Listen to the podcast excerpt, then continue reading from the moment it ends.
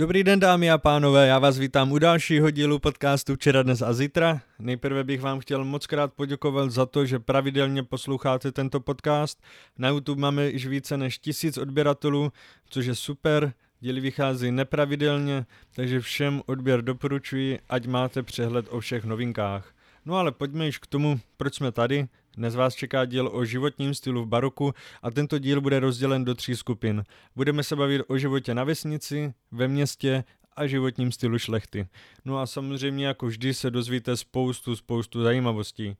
Teď už bych tu chtěl uvítat mého hosta, docenta Tomáše Malého, kterého tady vítám. Dobrý den. Dobrý den. Pane docente, ještě než se dostaneme k prvnímu tématu, a to bude vesnice, rád bych se vás zeptal, jestli lidé v barokní době věděli, že žijí v nějaké speciální době, která je jiná oproti předchozím obdobím, nebo to bylo zjištěno až stovky let později, kdy někdo tuto dobu zkoumal? Mm-hmm. To je moc pěkná otázka, e, strašně zajímavá. E, to celé to období raně novověké je specifické oproti středověku tím, že si intelektuálové skutečně uvědomují tu dobu, e, snaží se jí nejenom periodizovat, ale snaží se ji nějakým způsobem podchytit ve vztahu k té minulé době. A to je skutečně nové. To je mimo jiné teda jedna z takových výrazných jeden z výrazných myšlenkových posunů eh, toho takzvaného raného novověku, že už jsme v nové době, která se, kdy se ti intelektuálové do značné míry vnímají jako, že žijí v nějaké nové době. Něco ne ještě moderního v tom našem slova smyslu, ale něco, co se vymezuje vůči tomu staršímu. Pokud jde o dobu, tedy tu barokní, to znamená, eh, když se budeme bavit o intelektuálech žijících v 17. a 18. století, eh, nebo do poloviny 18. století, tak ti si samozřejmě nenazývali ne nebo neuvědomovali, ne, nehovořili o tom, že žijí v barokní době, to je, eh, to je jasné, ale uvědomovali si docela dobře, že žijí v době, která nějakým způsobem reviduje. Je to, my dnes tomu říkáme, že to je historismus, barokní historismus, který se objevoval jak v těch uměleckých dílech, primárně v architektuře zase, tak třeba eh, v nějaké zbožno, v podobě zbožnosti, v literární tvorbě samozřejmě, v nějaké kazatelské tvorbě a tak dále, kdy vlastně ti lidé se obracejí, ti intelektuálové se obracejí do minulosti, ale přetvářejí přetvářejí a to si uvědomují, že ji přetvářejí, přetvářejí intencionálně na základě mimo jiné znalosti nějakých historických děl. Eh, v 17. století už se objevují první takové, řekněme, historiografické příručky, to znamená příručky o tom, jak psát historii, jak vlastně provádět kritiku pramenů. Eh, která ještě samozřejmě nebyla eh, porovnatelná s tím, jaký provádíme dnes, no, té poloviny 19. století, ale přesto už tam tady, tady to vědomí bylo. To znamená, ano, ti lidé si uvědomovali, že žijí v nějaké době, která se někam posouvá, ale Zároveň je třeba říci, a to je jeden z podstatných asi rysů zase myšlení epochy 17. 18. století, té předmoderní epochy, že se neuvažuje primárně o tom, že bychom tyto znalosti, no tady tu definici eh, toho, kde žijeme, využívali proto, abychom eh, šli cestou nějakého pokroku. No, abychom se posouvali dále někam. Jo. Ti lidé si uvědomují, že čas plyne, že se posouváme, je tam nějaká linearita, jo. už to není jenom ten cyklický čas, vlastně, kdy, eh, který se neposouvá nikam, jenom se pořád opakuje, tak zvlášť intelektuálové, historikové, vlastně historiografové si uvědomují, že ten čas se nějakým způsobem posouvá. Ale eh, to, že to analyzují, analyzují dobu, v které žijí, analyzují nějaké problémy té doby, tak nevyužívají k tomu, čemu to využíváme v té moderní době, abychom se posunuli někam dále vlastně, abychom zaznamenali nějaký pokrok. To, to je cizí té barokní kultuře. Dobrá, pojďme tedy eh, do vesnice a zajímalo by mě, co bylo typické pro vesnici 17. století, po případě, co by nás tam třeba nejvíc překvapilo.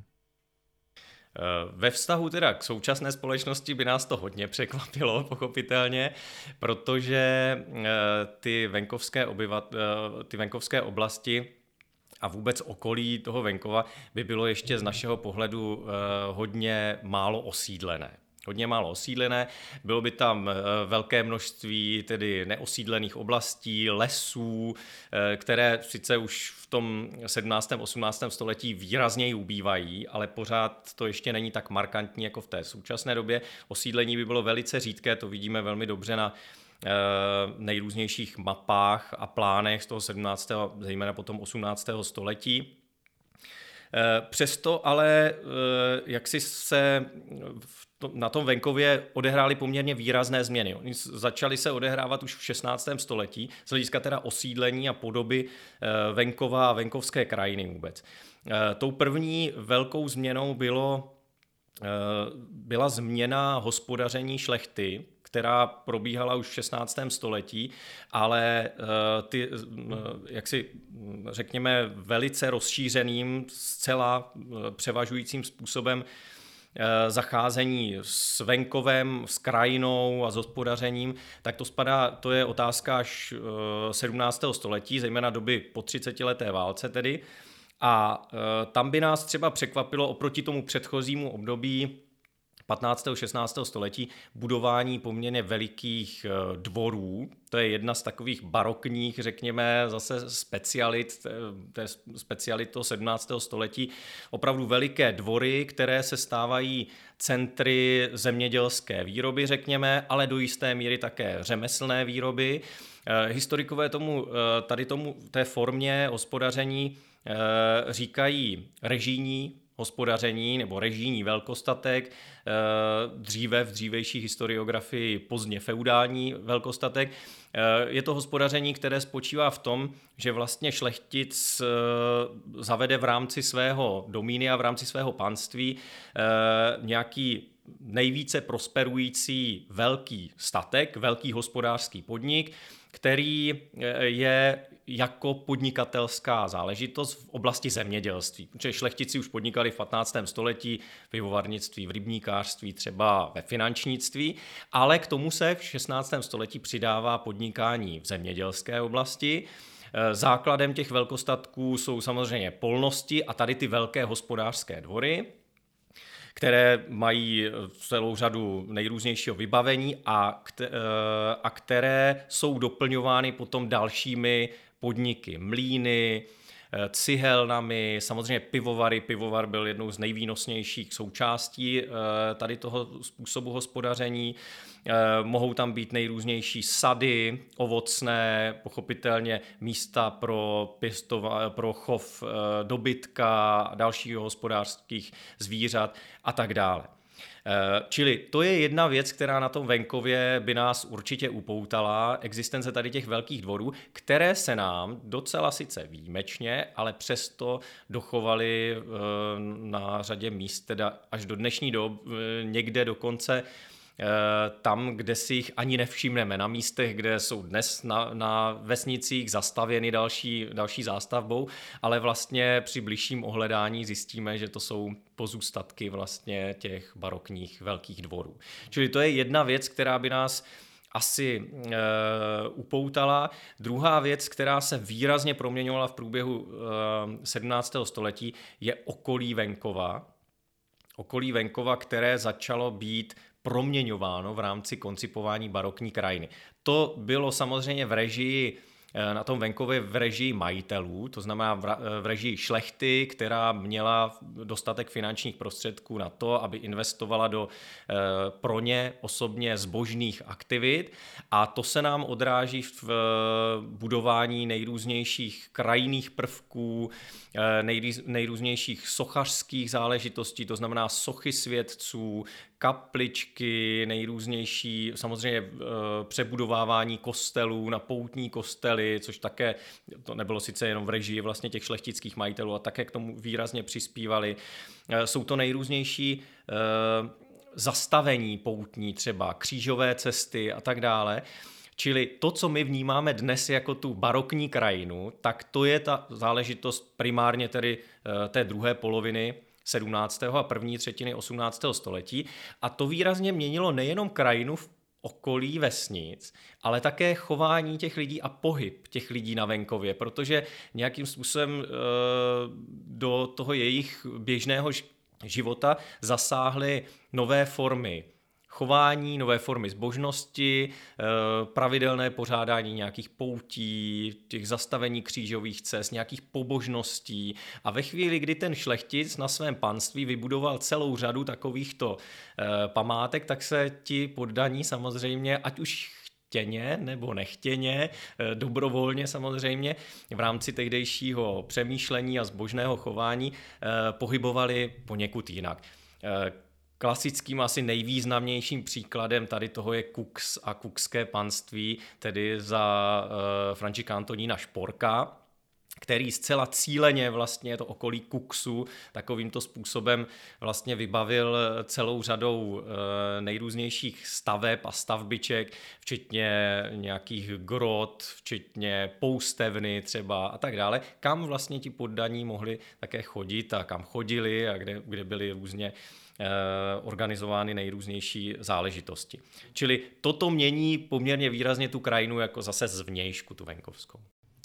Mluvíte o kapličkách, ty jsou dodnes patrné kolem cest, takže by mě zajímalo, k čemu sloužily. Jestli jenom k nějakému rychlému pomodlení cestou, nebo jestli měli i nějaký jiný význam.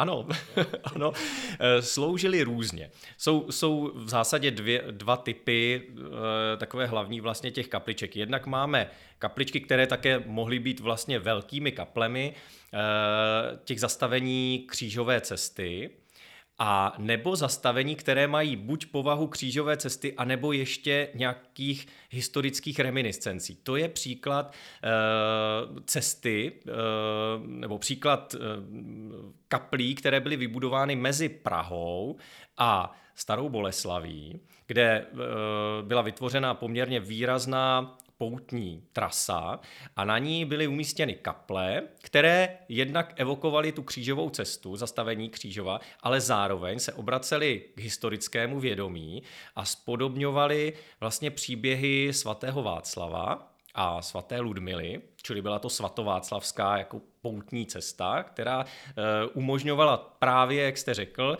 to, že se ten poutní jednou ročně nebo vícekrát ročně vlastně z, ze všech možných koutů nejenom Českého království, tam směřovali poutníci a u každé kaple se zastavil, mohl se pomodlit, mohl pronést nějakou litany například a mohl pronášet modlitby, s kterými byl postupně v té samé době vlastně nově seznamován.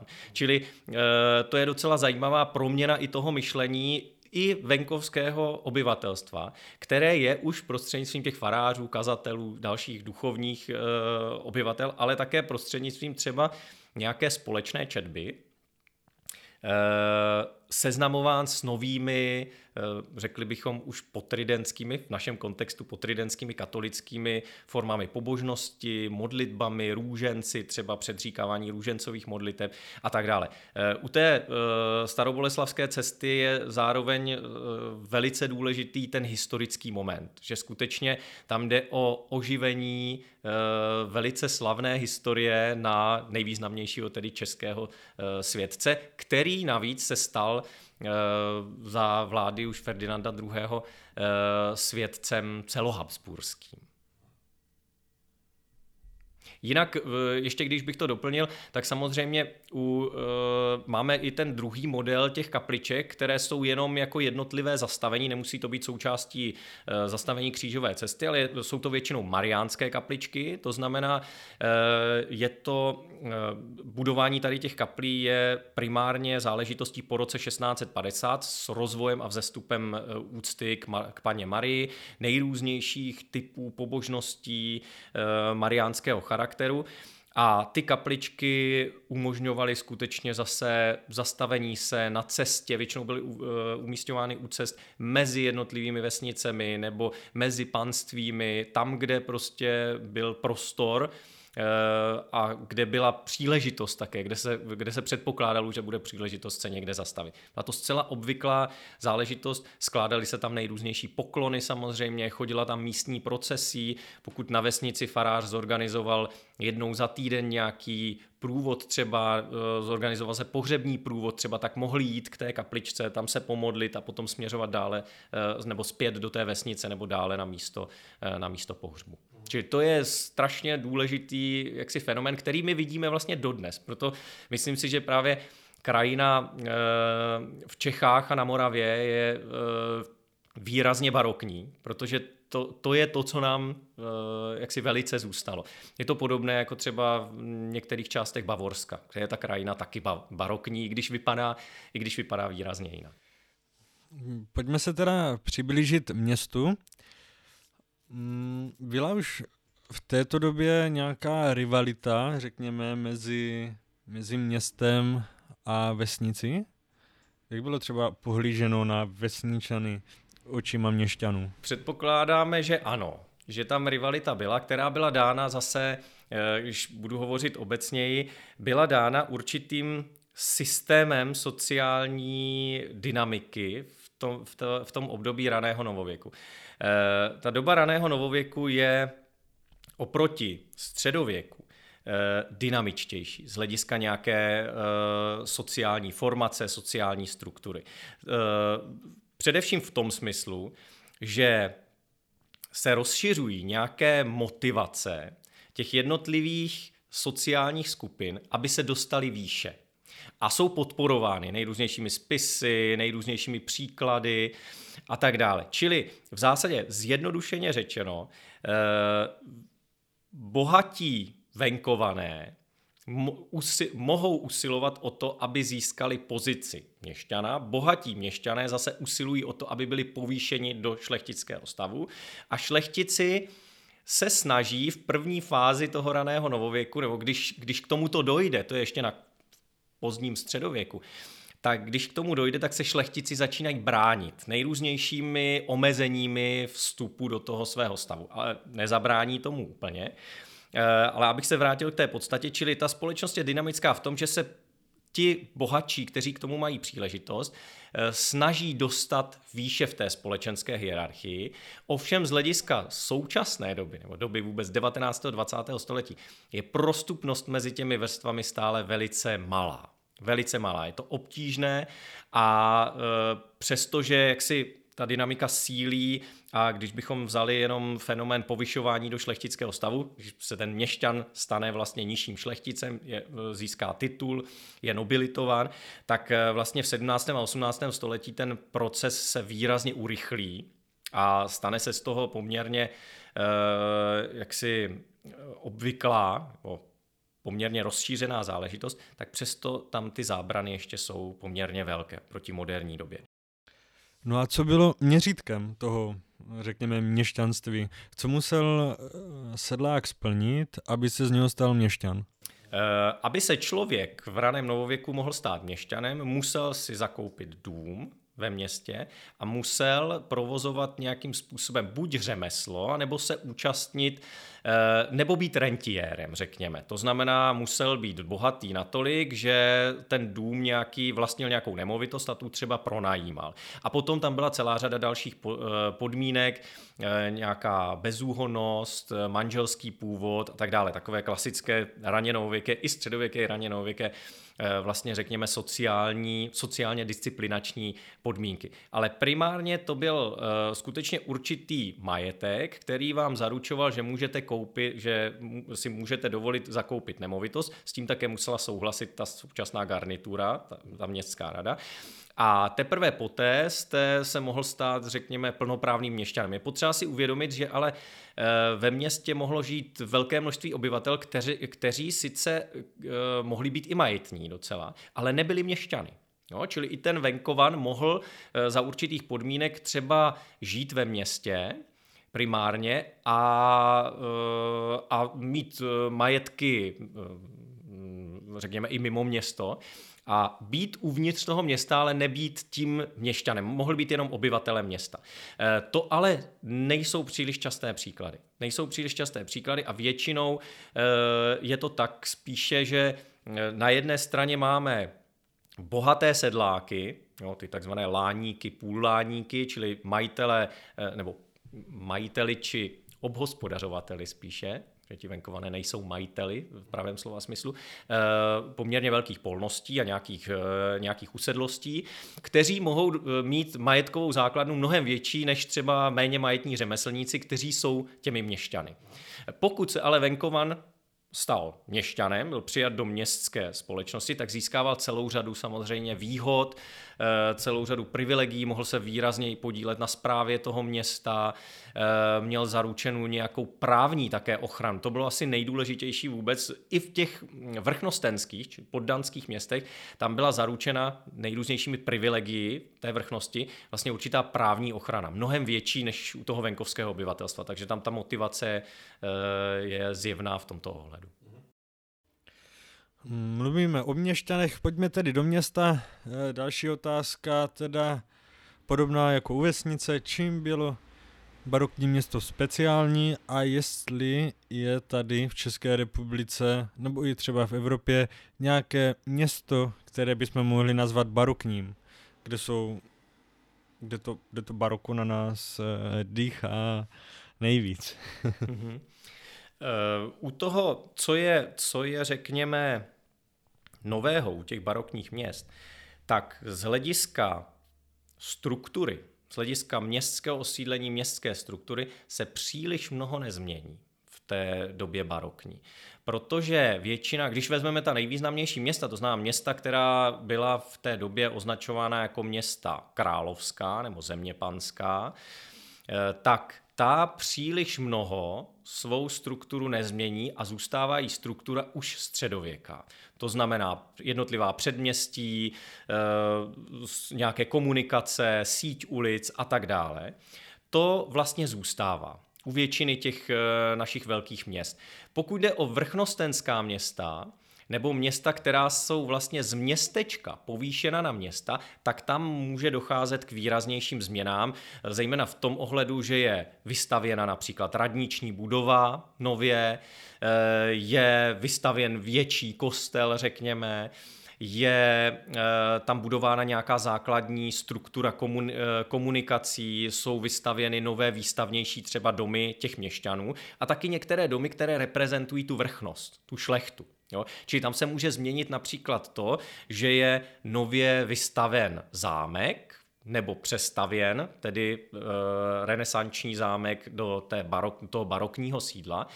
A e, čili ten problém je, jaksi komplexní. Když zůstaneme uvnitř těch měst, a měl bych jmenovat tedy e, skutečně jako barokní město, je to velmi obtížné, protože když se podíváte třeba na Prahu, tak eh, tam je jasné, že síť ulic vlastně je středověká už a že velmi výrazně pořád tam cítíme ten středověký element, zvlášť ve vnitřním městě, na starém městě eh, je to zjevné.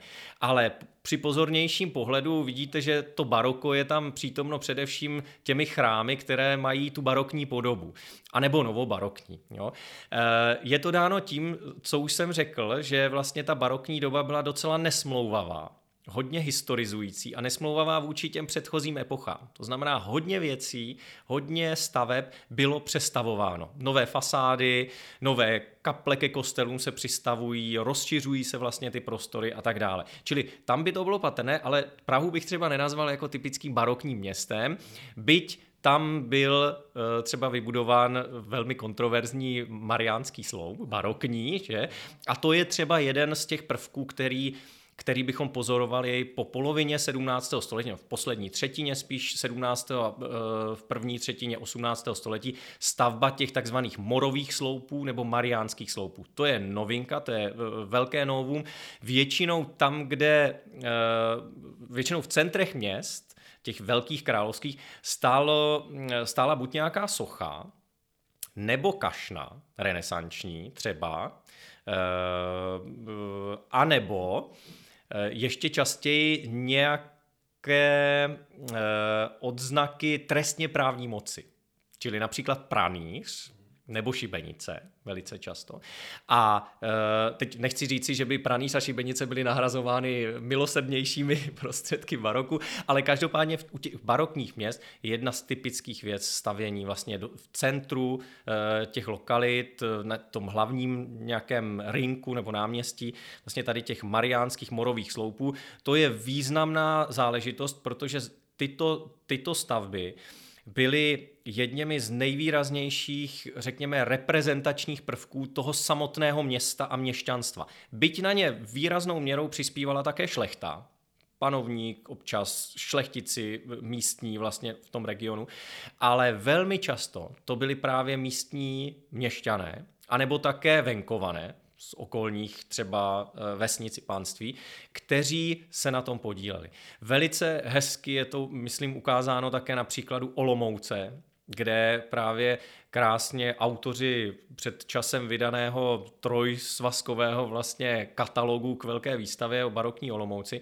ukázali, že vlastně ten měšťanský mecenát, ten nějak neupadl. Navzdory teda našim často stereotypně přetrvávajícím představám, že šlechta, že, že to baroko je vlastně šlechtické a venkovské a že měšťanstvo vlastně upadá, e, nemá finanční prostředky vlastně příliš, což je do značné míry pravda, ale neznamená to, že by vůbec nevstupovalo do sféry třeba toho mecenátu. A toto je jedna z oblastí, kde se to nejvýrazněji projeví.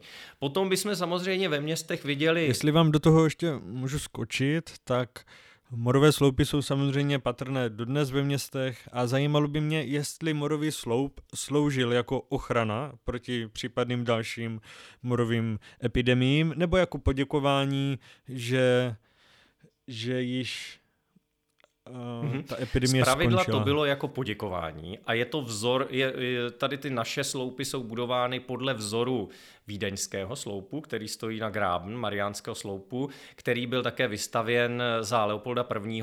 Eh, jako poděkování, jako poděkování za ochranu před za záchranu města před morovou epidemí. Zároveň ale v době, kdy byl stavěn, tak měl i konotace jiné eh, ohrožení osmanskými vojsky, to znamená na tom, což se podepsalo také na výzdobě třeba toho sloupu.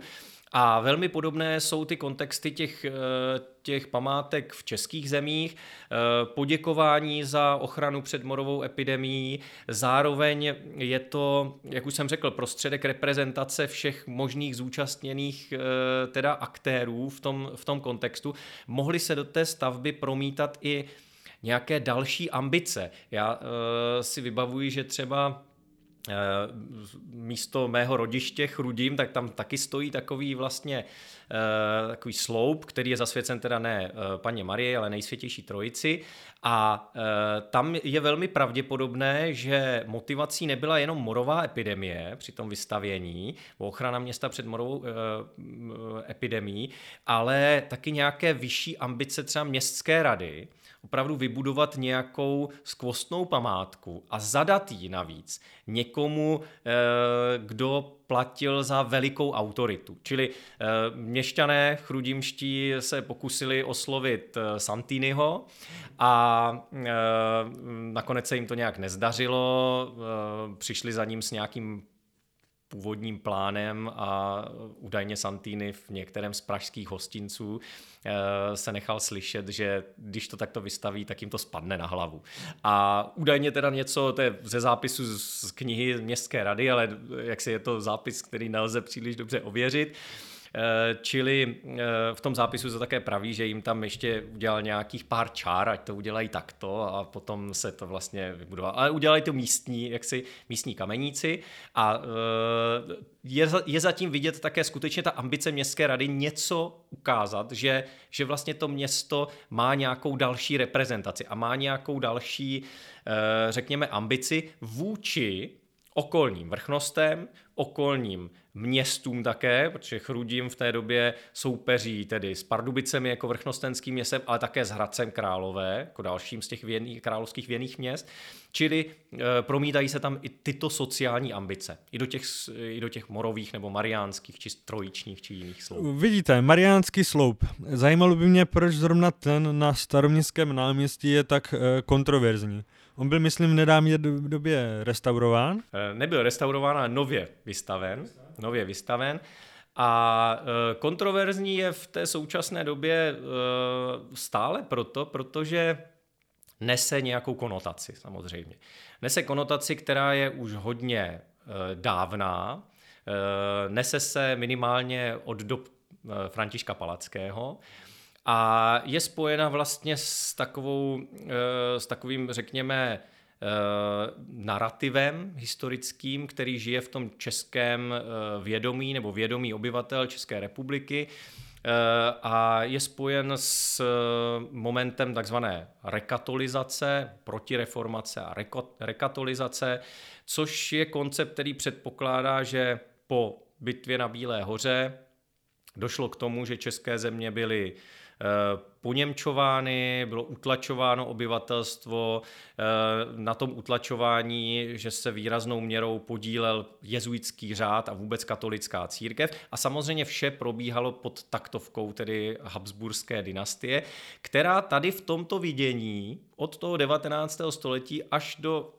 pro, pro, jak si táhne se to až do současné doby, pochopitelně v určitých kruzích, tak eh, je nahlížena výrazně negativně. Výrazně negativně tady tímto prismatem.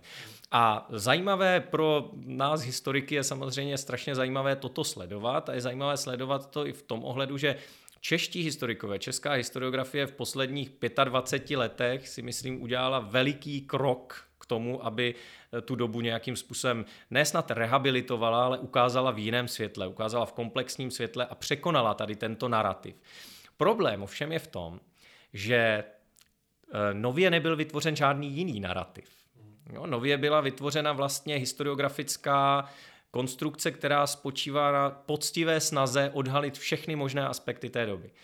Ale neříká už nějakou ideu, která zase ta veřejnost ráda slyší nějaké ideje. Že? Ráda slyší nějaké hodnocení, že něco bylo dobré, něco bylo špatné.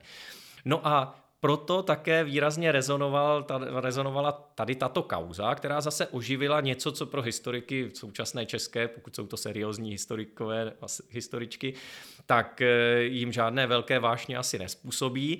Nicméně v té veřejnosti skutečně to rezonuje, tady ten pojem rekatolizace, utlačování českého lidu, zejména venkovského lidu a tak dále. Žije to samozřejmě eh, v nějaké romanopisecké činnosti, stále se objevují nově, jsou vydávány, eh, vydávána literární díla, která tu dobu takovýmto způsobem jedáskovským, řekněme, líčí. A to se no, bavíme o době temna.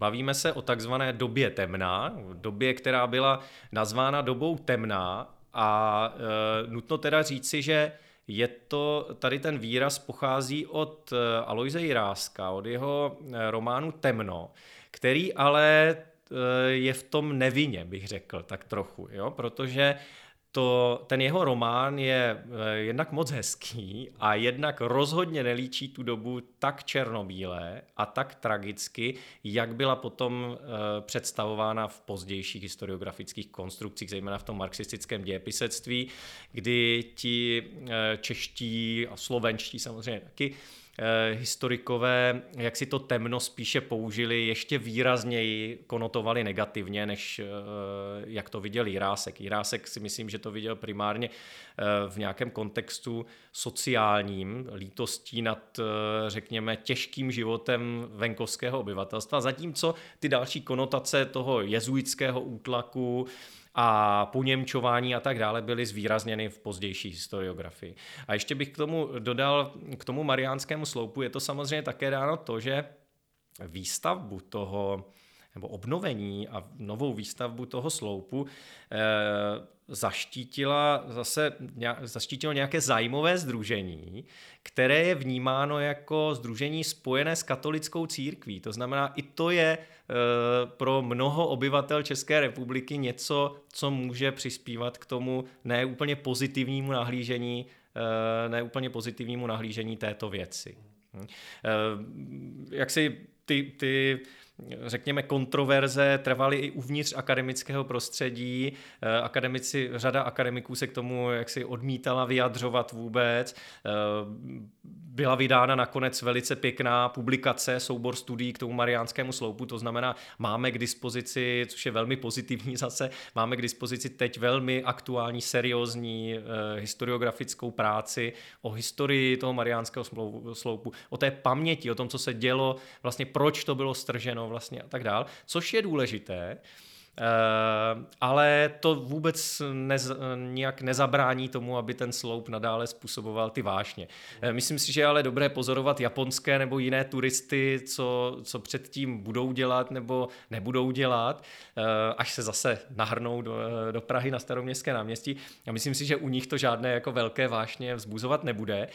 A to i proto, že tam vlastně chybí jakékoliv výraznější vysvětlení u toho. Jo, tam, když se podíváte k tomu sloupu, tak je tam nějaký základní jenom uh, panel, na kterém je uvedené, co to je, ale není vysvětlená historie toho uh, monumentu, proč to bylo strženo a tak dále. Což, což je špatné, myslím si, kdyby to bylo ve, ve Francii nebo v Německu, bylo by to jinak. A odpovídá to tomu, že vlastně ti Češi taky asi eh, neradi se možná příliš eh, jaksi pitvají v určitých problematických záležitostech. Už jsme nakousli další téma, tím je náboženství. Zajímalo by mě tedy, jaké bylo barokní náboženství a jak moc se změnilo oproti těm předchozím dobám. Hmm. Uh, hodně se to změnilo. Hodně se změnil systém náboženství a eh, řekněme systém spíše praktického vyznávání víry. Eh, změnilo se to primárně v důsledku reformace a procesů, které v celé Evropě, celou Evropu zasáhly vlastně v průběhu 16. a počátku 17. století. Nevyhlo se to ani českým zemím, které byly nesmírně komplikované, konfesíně, z hlediska těch jednotlivých vyznání a tak dále. Byly to země opravdu komplikované v tom smyslu, že zde bylo veliké množství, nebývalé veliké množství vyznání, které nějakým způsobem koexistovaly, primárně kvůli menší královské moci a vysoké moci stavů, zejména v Českém království. To se týkalo zejména Českého království, méně pak Moravy. A e, systém náboženství změnila právě ta výzva, ta reformace jako výzva. To znamená e, nový přístup k věřícímu, e, snaha o zintenzivnění náboženského prožitku, o větší vzdělanost těch poddaných, e, nejenom poddaných, ale věřících, řekněme, e, větší vzdělání ve víře, výraznější znalost nejenom základních modliteb, ale také nějakých, řekněme, Eh, zbožných technik, technik zpytování svědomí a tak dále, eh, k těm snahám reformace i mm, proti reformace, řekněme, nebo té katolické reformace, tak eh, patří také zintenzivnění vůbec náboženských obřadů a různých různých liturgických úkonů, kterých se mohou ti lajkové dále zúčastnit. To, to je výrazně odlišné. Co je dále? odlišné oproti středověku je snaha dát té víře nějaký systém. Nějaký systém. Když se podíváme na teď budu velice zobecňovat, jo, omlouvám se za to, středověk a raný novověk, což je teda uh, trestuhodné, protože středověk jaksi není úplně jenom ten jeden komplex. Ale když bych měl velmi uh, obecně srovnat, tak uh, už ve středověku existuje poměrně komplikovaný systém nejrůznějších věr a dnes bychom řekli pověr. Nejrůznějších věcí, kterým lidé věří, nejrůznějších polomagických vlastně rituálů a tak dále. To se v tom raném novověku to zas až tak mnoho nenaroste, tady ty záležitosti, ale dostanou nějakou systematiku a je jednoznačně řečeno, to už v reformaci udělal Luther, Calvin a potom samozřejmě Tridentský koncil a potridentské, potridentská pravidla, se řekne, které ty praktiky jsou žádoucí, a které jsou naopak nežádoucí, které se mají eliminovat, které se mají vyšetřovat, jakým způsobem vyšetřovat a tak dále. Čili probíhá něco, čemu historikové pod vlivem sociologie říkají sociální disciplinace i v rámci toho náboženského systému. Čili je řečeno... Mhm. Můžeme si uvést nějaké příklady? Mhm, můžeme. E, tak například, co se řeklo, že už ne, tak to jsou právě ty věci, které se definují jako magie jako magie. Ta definice magických, eh, řekněme, praktik nebo něčeho, co je trestuhodné, byla vytvořena už ve středověku a jaksi kodifikována koncem 15. století. A eh, v raném novověku začaly výrazněji fungovat instituce, eh, například inkvizice, která, myslím tím teda raně novověká, což je jiná inkvizice než ta středověká papežská, ne, nemusíme za, zabíhat do podrobností, eh, které to vymáhaly, které to začaly vymáhat. A zároveň se objevily předpisy, jak pro faráře, protože i ti faráři, i ti duchovní potřebovali nějaké předpisy, tak eh, teologové vytvořili předpisy, kde tomu dali nějakou hierarchii. To znamená zaříkávání, čarodějnické procesy, samozřejmě to znamená veškeré ty čarodějnické a e, magické praktiky. E, to znamená znesvěcování hostie například, e, rouhání se, Samozřejmě na vrcholu té škály, ne teda magických praktik, ale na vrcholu té škály toho hříšného jednání je vlastnění nebo dokonce vydávání heretické literatury. Čili to je další věc. Máme index, už od 16. století máme index zakázaných knih, který je vydáván v Římě, pravidelně obnovován a také Potom v některých těch katolických zemí vydáván zvláštní index, my ho známe z 18. století, podobě Koniášova, teda klíče třeba v tom, v tom českém prostředí, je vydáván index zakázaných knih a pokud vlastníte nebo e, vydáváte dokonce, nebo předčítáte nebo cokoliv, e, takovouto knihu, tak e, vás mohou čekat poměrně výrazné postihy. Jo? Na druhé straně, když bychom viděli povolené a doporučené praktiky, tak tam, myslím, krásným příkladem je Krásným příkladem je třeba růženec, nebo škapulíř. Růženec je, myslím, výmluvnější příklad. Eh, růženec je praktika, která už je známa ve středověku, je spojena s dominikánským řádem a původně se skutečně omezovala pouze na členy dominikánského řádu a sloužila jako pomůcka, ten, ten předmět totiž, ten nejdříve nebyl ten předmět, nejdříve byla modlitba růžence. To znamená nějaká vnitřní modlitba, nějaké zpytování svědomí a modlitba e, k paně Marii a e, k dalším svědcům případně. E, postupně začala nabývat, začal nabývat ten růženec hmotné podoby, to znamená, už ve středověku známe ty růžencové korálky, ale přeneslo se to postupem času do laického prostředí a v raném novověku, v 16. a zejména potom v 17. a 18. století, už ten růženec je vlastně e, je povolenou doporučenou praktikou, kterou, e, která spočívá v tom, že máte ten předmět a odříkáváte modlitby, které už jsou vydávány, které ti věřící sice neznají, asi e, řada z nich je zná na spaměť samozřejmě a řada z nich ji slyší od faráře v rámci nějakých pobožností a také se s nimi může seznámit v psané formě, no, v psané formě, v nějakých příručkách těch modlitev, modlitevních knihách. Čili spočívá v tom, že to předříkávají ti lidé, ale zároveň to získává do značné míry amuleticko-magický charakter. A to už ta církev, to, to ta církev jaksi nezakáže. Ona to není schopná vlastně e, nějakým způsobem eliminovat. A taky až do osvícenského období e, nikdo z těch církevních představitelů neřekne, že to je vlastně magie, Jo, protože typická magie to není, ale je to každopádně velmi specifická praktika, kdy teda ten věřící řekne, já si, já si ten růženec na sebe vezmu, nebo si ho vezmu eh, do, nějak, do kapsy, dám si ho pod, eh, pod šaty, nebo si ho vezmu eh, do ruky, aby se mi něco nestalo, nebo abych se uzdravil či uzdravila, nebo pro podobné účely, jo? nebo aby eh, jsem měl dobrou úrodu a tak dále. Čili vlastně to nabývá, tato praktika, která se dostane do laického prostředí, už není jenom výlučně u těch mnichů, kde by asi nikoho z těch mnichů nenapadlo to používat tady tím amuletickým charakterem, tak to vlastně získá tu magickou moc, řekněme, ale oficiální cestou. Čili tady na tom, myslím, můžeme dobře vidět paradox také té barokní doby, kdy eh, vlastně to oficiální a neoficiální se dost prolíná a že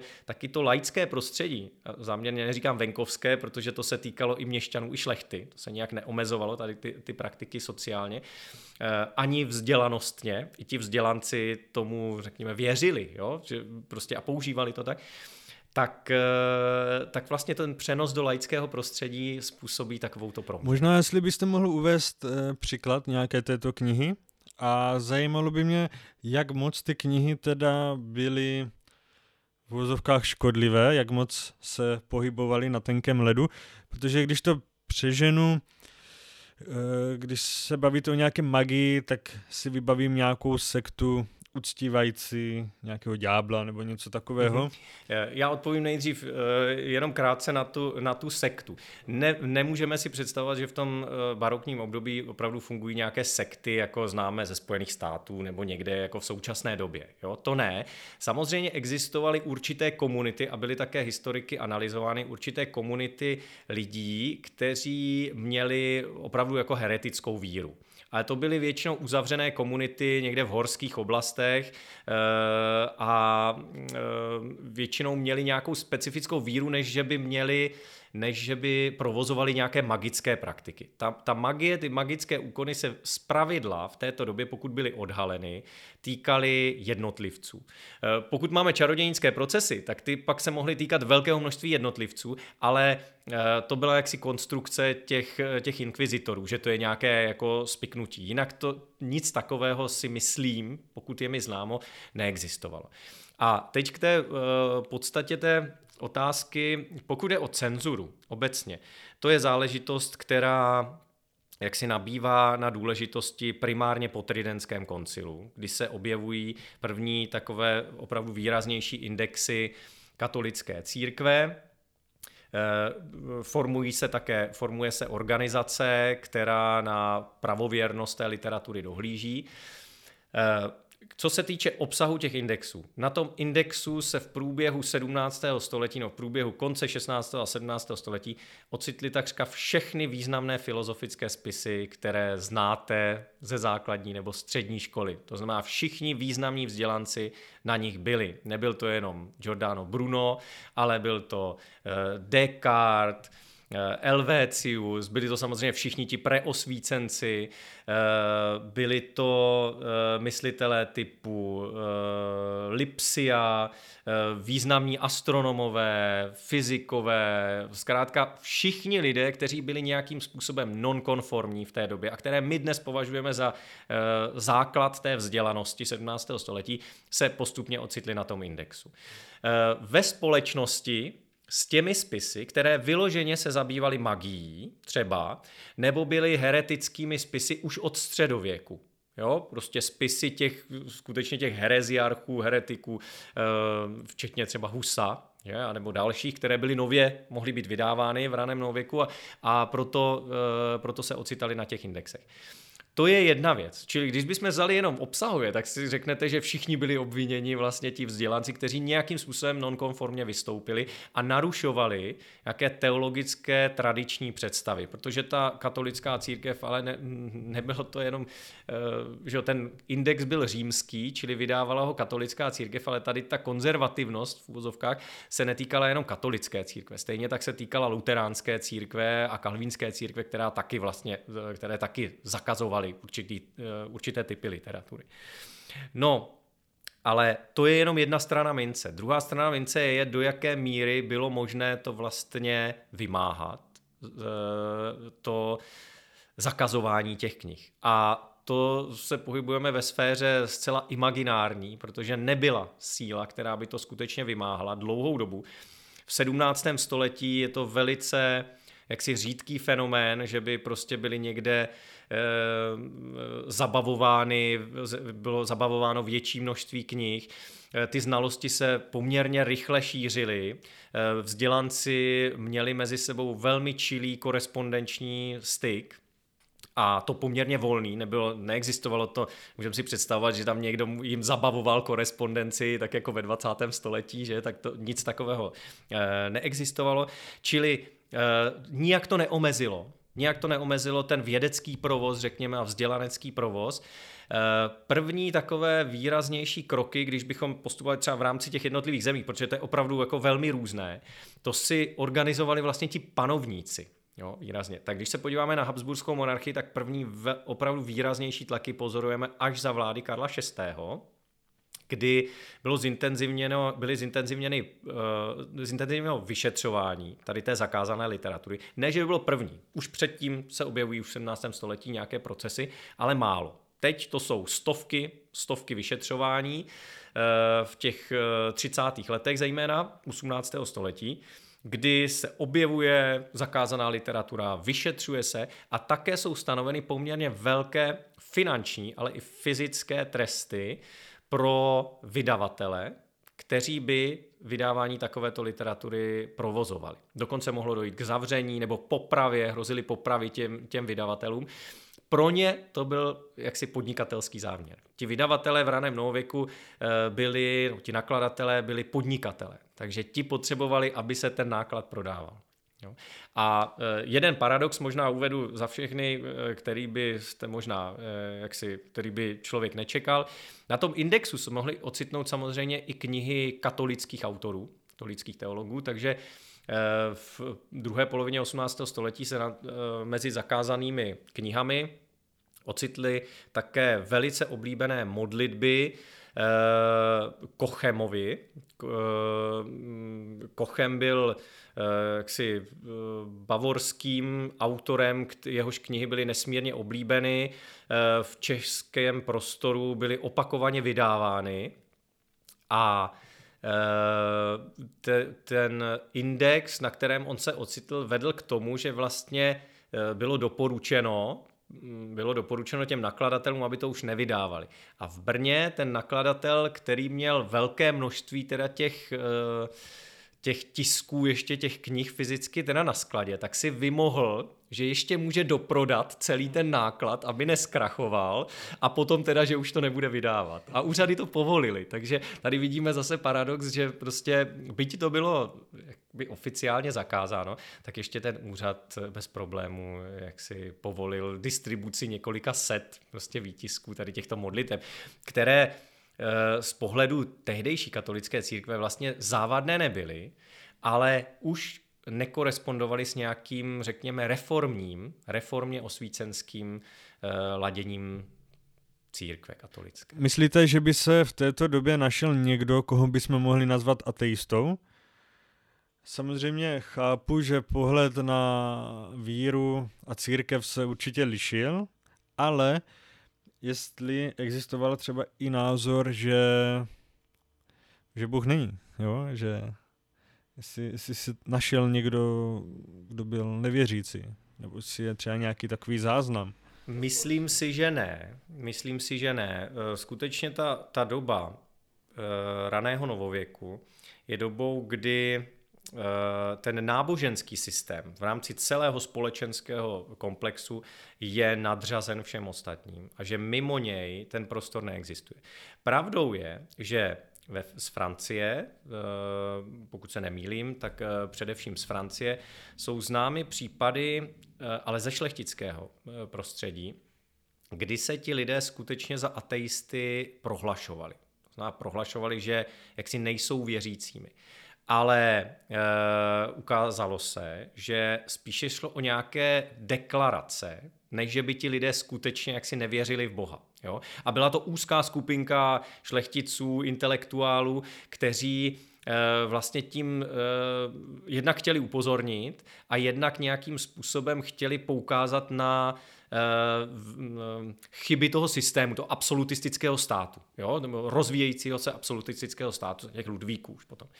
A takže to byl spíše, řekněme, takový sociálně politický manifest v vozovkách, bych řekl, než opravdu deklarace toho, že eh, je člověk nevěřící. Jinak si myslím, neexistují žádné známky, rozhodně ne z našeho prostředí, že by někdo opravdu byl nevěřící. Ta víra je všeobecná a je dána je dána charakterem té společnosti vůbec. Ta víra eh, je jediným vlastně záchytným bodem, nejvlivnějším záchytným bodem, které v té společnosti existuje. Nic jiného, nic jiného není. Nic lepšího vlastně ten člověk není. Není to myslitelné, jo? je to mimo ten diskurs, by se řeklo, eh, toho, toho barokního člověka a platí to i pro osvícenství. Platí to i pro následující osvícenství, které výrazně kritizuje tu předchozí dobu, zejména s ohledem na náboženství, nejenom, ale zejména, ale také to není nenáboženská doba. Nabízí spíše jako novou variantu, novou alternativu, jak k tomu náboženství přistoupit, ale e, zatím ještě, zatím ještě až do 19. století vlastně není e, mimo náboženská nebo beznáboženská. Takovýto prostor e, si myslím není. A máme před sebou poslední sociální vrstvu a tou je šlechta. Takže jestli si můžeme něco říct, k, eh, k životnímu stylu šlechty a jestli se nějak zase proměnil oproti těm předchozím dobám. Změnil. Obecně v tom eh, období raného novověku došlo k mm, velice rapidní změně životního stylu šlechty. Eh, velmi zjednodušeně šlechtici začali podnikat ve velkém a začali, jak už jsme se bavili na začátku, podnikat také v zemědělské oblasti. Druhá věc, přestali být šlechtici primárně, řekněme, z hlediska své reprezentace nějakými bojovníky a rytíři a stali se především dvořany, čili souvisí to s budováním nějakých panovnických dvorů. Eh, to, že se stali dvořany, znamenalo, eh, znamenalo mnohé. Jednak změnu tedy chování, nějaké, řekněme, nejde o změnu k tomu, že by se z drsného rytíře stal jemný dvořán. Eh, do jisté míry to tak je, ale ona ta výchova šlechtice v raném novověku nebyla zas až tak zjemnělá a jemná, jak bychom si mohli představovat, protože byla také mimo jiné fyzicky poměrně náročná. Do té výchovy dvořana samozřejmě nepatří jenom nějaké v uvozovkách dvoření se a tanec a e, podobné kratochvíle, řekněme, ale patří tam také výrazná sportovní aktivita, cvičení v boji samozřejmě a různé takové Oni tomu e, říkali ti šlechtici exercícia, což navozuje trochu dojem těch ignaciánských jako jezuitských duchovních cvičení, ale to, to není tento případ. Ta exercícia byla prostě, byly fyzic, bylo fyzické cvičení, čili oni se učili nejenom tančit, ale také samozřejmě bojovat a jezdit na koni a tak dále.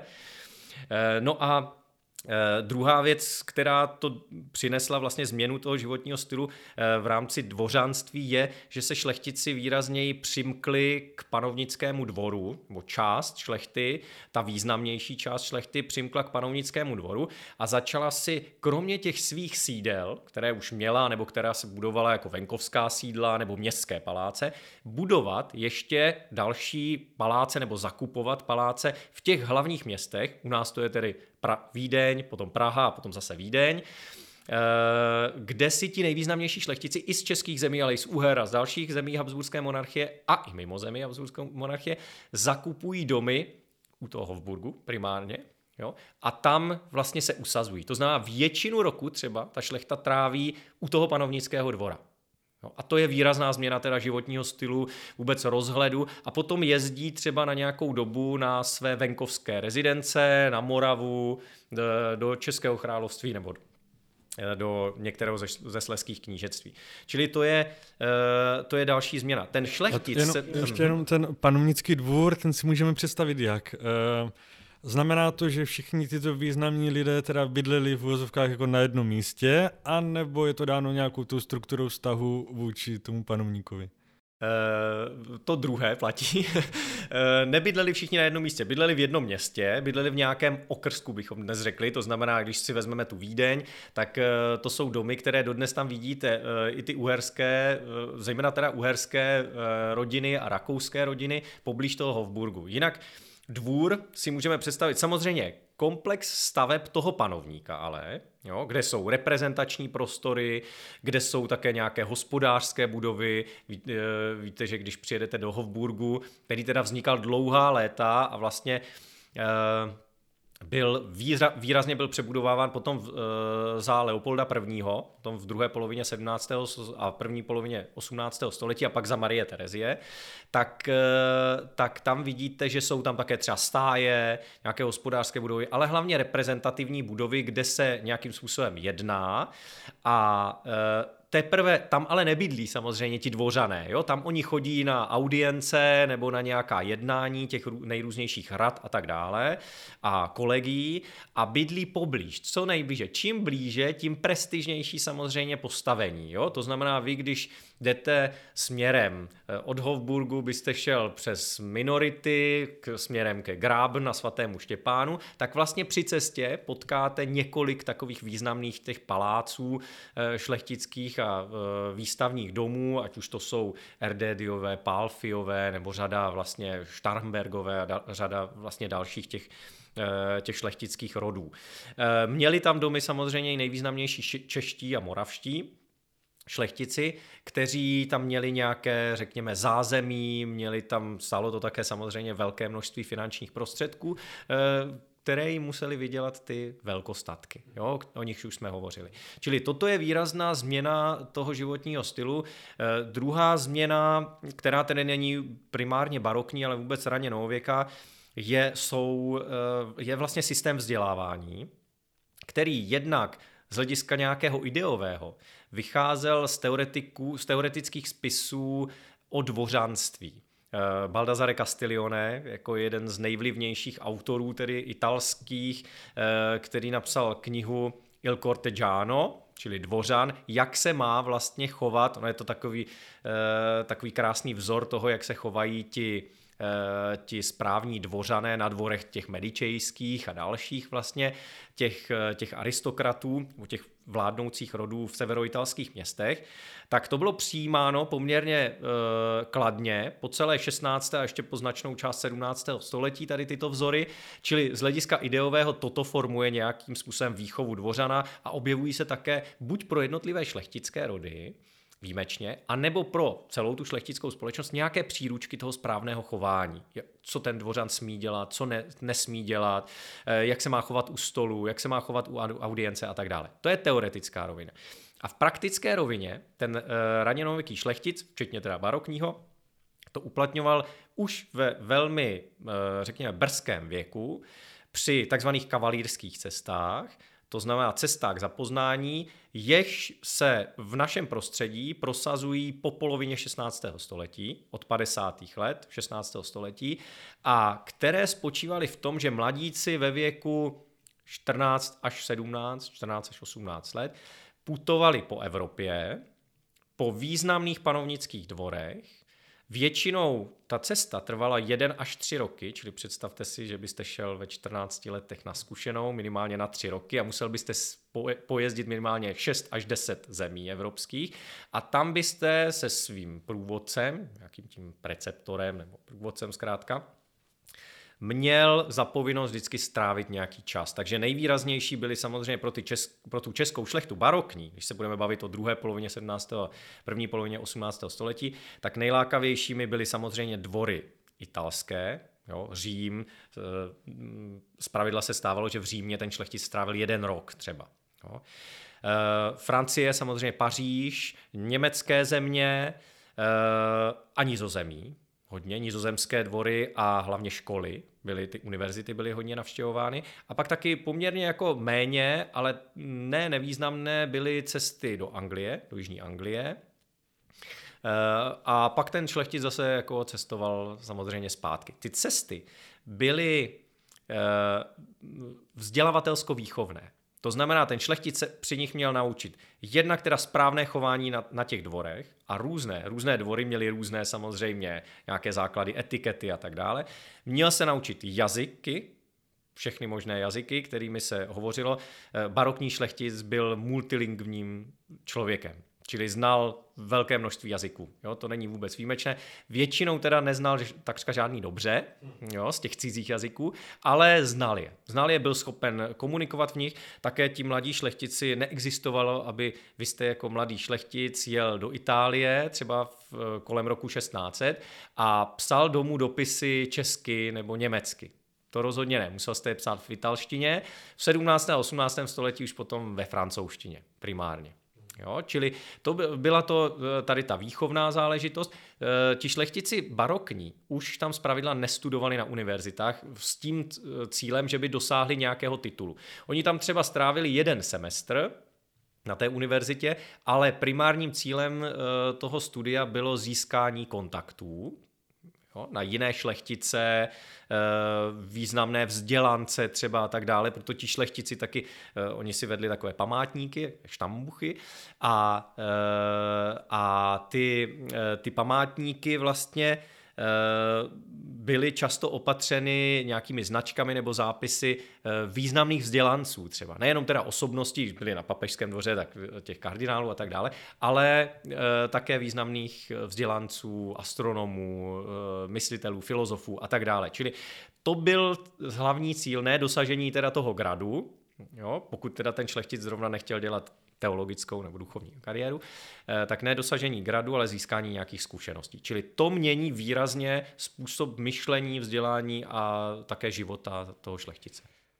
Takže předpokládám, že to bylo všechno o těch eh, kontaktech a všechno samozřejmě domluvali ty rodiče. Nebo existovalo třeba nějaké nepsané pravidlo, že když vám dítě nějakého jiného šlechtice Eh, zaklepe na dveře zámku, tak, eh, takže ho musíte přijmout a nějak se o něho postarat?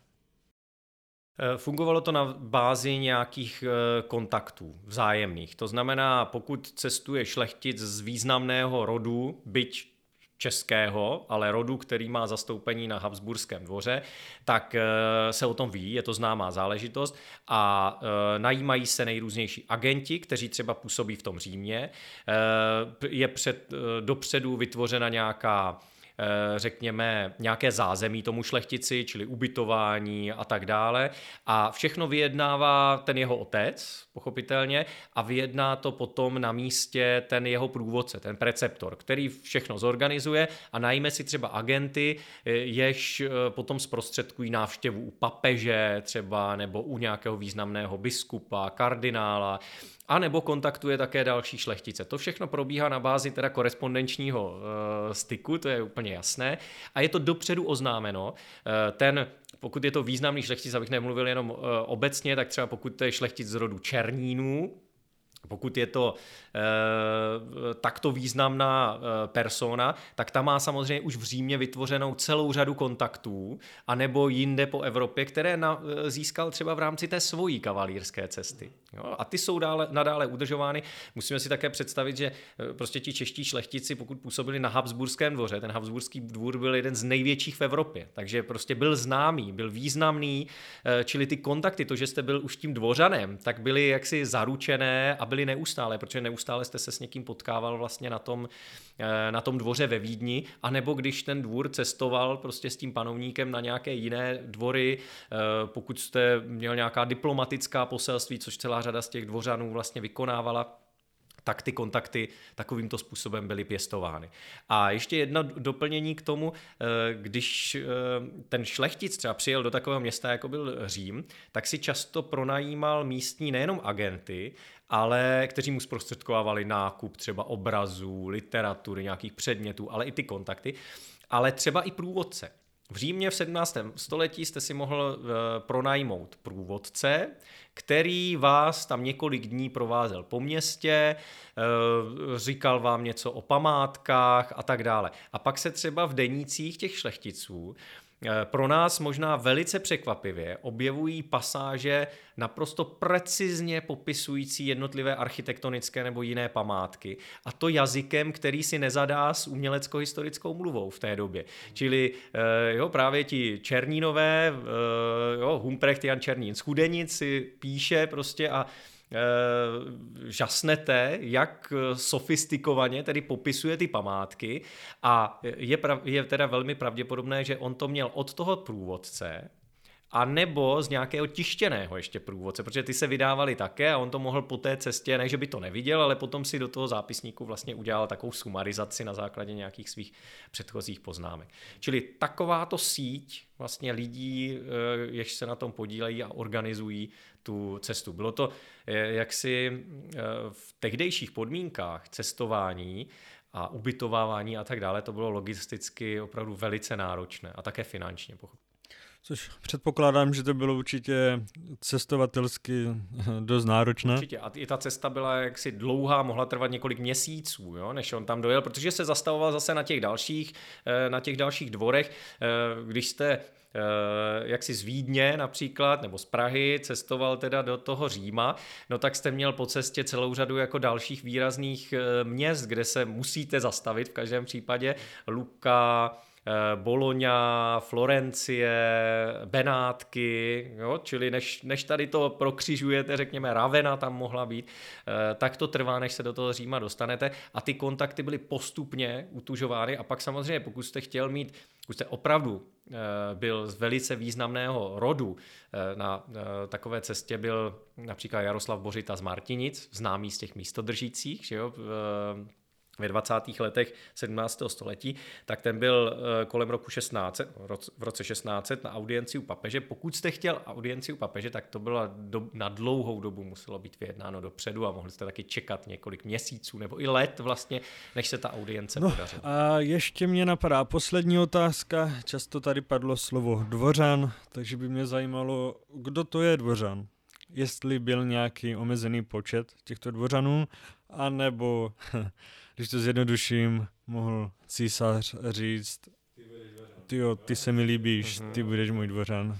Eh, máme, eh, je potřeba rozlišit vlastně dva, dva rozměry. Jednak je osazenstvo dvora, které také může být nazýváno dvořany, eh, čili to jsou kromě té šlechty významné, kromě těch skutečných dvořanů, to je, to, to je ještě řekněme služebný nebo obslužný personál. Ten dvůr byl veliký, Eh, barokní dvory mohly obsahovat, mohly zahrnovat, když vezmeme tady to velké osazenstvo, včetně toho služebnictva vlastně a dalších profesí, které s tím byly spojovány, tak eh, zahrnoval eh, mezi třeba tisícem až dva a půl tisíci osob čili opravdu velké množství, kteří se nikdy nepohybovali v jednom místě v nad, eh, jaksi v tu konkrétní dobu, ale nějakým způsobem tam jsou evidováni. Máme dnes docela hezké prameny dochovány z této doby, vlastně už pro, naš, pro ty Habsburské dvory, Uh, už z druhé poloviny 16. století, takzvané Hofštáty, co jsou seznamy vlastně těch dvořanů a těch nejenom úředníků, ale dalších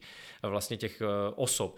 Eh, různí podkoní, že ti, co pečují teda nejenom o to zvířestvo, ale o zbraně, eh, ti, co pečují o jídlo, o, šacení, eh, nějací tam jsou samozřejmě vědci, představme si Rudolfův dvůr Rudolfa II., který má tam umělce a tak dále. Tohle to všechno je součást dvora. Ale pak jsou dvořani v užším slova smyslu, o kterých já jsem hovořil v souvislosti s tím Castilioneho dílem Il Cortigiano. A to jsou to jsou šlechtici, to jsou vysoce postavení lidé, kteří mají nějak, kteří jsou úředníci. Mají nějaké postavení v rámci úřadů na tom dvoře. A to v tom, barokní, v tom barokním období, když jsme ve střední Evropě, tak tady máme e, takzvaný absolutistický systém, tedy řízení státu, té monarchie, který spočívá v tom, že existují nejrůznější kolegia, Jednak nejvýznamnější tedy úředníci a potom kolegia, kteří, která jsou specializovaná na různé oblasti vládnutí. Zahraniční politika, vnitřní politika, eh, armáda, eh, potom nějaké eh, záležitosti, které se týkají hospodářských záležitostí a vztahů s jednotlivými, řekněme, zeměmi třeba. No, čili toto jsou ty úřady, které zastávají a které chtějí zastávat všichni ti významní šlechtici. A e, historikové v posledních řekněme 20 letech docela dobře rozkryli nejrůznější strategie, které šlechtici vyvíjeli, aby se do těch úřadů dostali. Jo? Co museli udělat, eh, co je, jaké byly nejlepší pro, predispozice pro toho šlechtice, aby se vlastně do toho dostal, kolik let zhruba si musel čekat, než vlastně se do toho místa eh, na to místo mohl, eh, mohl vůbec vynést, řekněme. Takže je to nějaký omezený počet. Je to omezený počet, který je dán podle toho, kolik je vlastně těch úřadů. A tito lidé, ti nejvyšší úředníci, eh, mě, jsou jediní, kteří mají vlastně takřka neustálý přístup k tomu panovníkovi. Jo? Čili mají v, v, možnost velkého vlivu na panovníka. V tom kontextu Habsburské monarchie jsou to především úředníci, kteří zasedají v tom řekněme, nejdůležitějším poradním orgánu panovníka, které, který se jmenoval ke Geheimer rád, čili tajná rada, tajná královská nebo tajná císařská rada, kde byli zastoupeni šlechtici z těch jednotlivých zemí monarchie. Jo, čili z Uher, z rakouských zemí, z českých zemí eh, a z dalších vlastně součástí té habsburské monarchie. A to byli ti nejvýše postavení vlastně z těch jednotlivých zemí a ti, ti kteří, eh, Josef Válka svého času napsal, že to byli lidé s kosmopolitním rozhledem. Už to nebyli eh, lidé, Eh, byť měli většinu statku třeba v Čechách nebo na Moravě, tak už to nebyli eh, zase v uvozovkách jo, Češi nebo Moravané tou identitou, ale byli to vlastně kosmopoliti, kteří se pohybovali na tom dvoře, hodně cestovali po Evropě a měli tu identitu spíše, která směřovala k tomu Habsburskému dvoru, k Habsburkům. Spíše to bylo jejich myšlení těch Habsburků, než že by to bylo myšlení těch šlechticů v jednotlivých zemích. Ale pak máme samozřejmě, a to už odbíhám od těch dvořanů, ty, co, ti, co nejsou dvořané, to může být také velmi majetná, vysoce postavená šlechta, která sídlí v těch jednotlivých zemích a vykonává tu zprávu v těch jednotlivých zemích. To znamená, jsou součástí zemského, účastní se jednání zemského sněmu, mají úřady typu nejvyšší e, zemský písař, nejvyšší purkrabí království českého a tak dále a tak dále. A ti se realizují vlastně v té zemské politice, nikoli na úrovni té celohabsburské vlastně e, dvorské politiky. A to jsem teda odběhl od toho dvořana, ale toto je ta, ta, ten dvořan. A pro ně se právě píší ta pravidla toho dobrého chování. Zároveň ale platí, že ta pravidla dobrého chování musí sledovat všichni šlechtici, nejenom ti dvořani. Jo, a sledují to také. Skutečně i ti šlechtici, kteří nejsou součástí Habsburského dvora, tak se musí takovýmto způsobem postupně chovat, protože jinak by se nijak neodlišovali od těch ostatních sociálních vrstev. Jo? Od bohatého měšťana by se nijak ten šlechtic neodlišil, pokud by nesledoval tady tyto způsoby chování. A naopak teda měšťan, pokud by něco takového provozoval, tak by to bylo velmi skandální a nepřijatelné. Tak jo, super. Dámy a pánové, jsme na konci. Já jsem moc rád, že jste nás doposlouchali až do konce. E, také jsem moc rád, že pan docent přijal mé pozvání. Děkuji za pozvání. Naschledanou. No a vám všem děkuji za podporu a příště bude díl věnovaný pivu, kulturním dějinám piva, takže vy všichni, kdo máte rádi pivo nebo se o pivo zajímáte, si určitě přijdete na své. Takže ještě jednou moc díky a naslyšenou u dalšího dílu.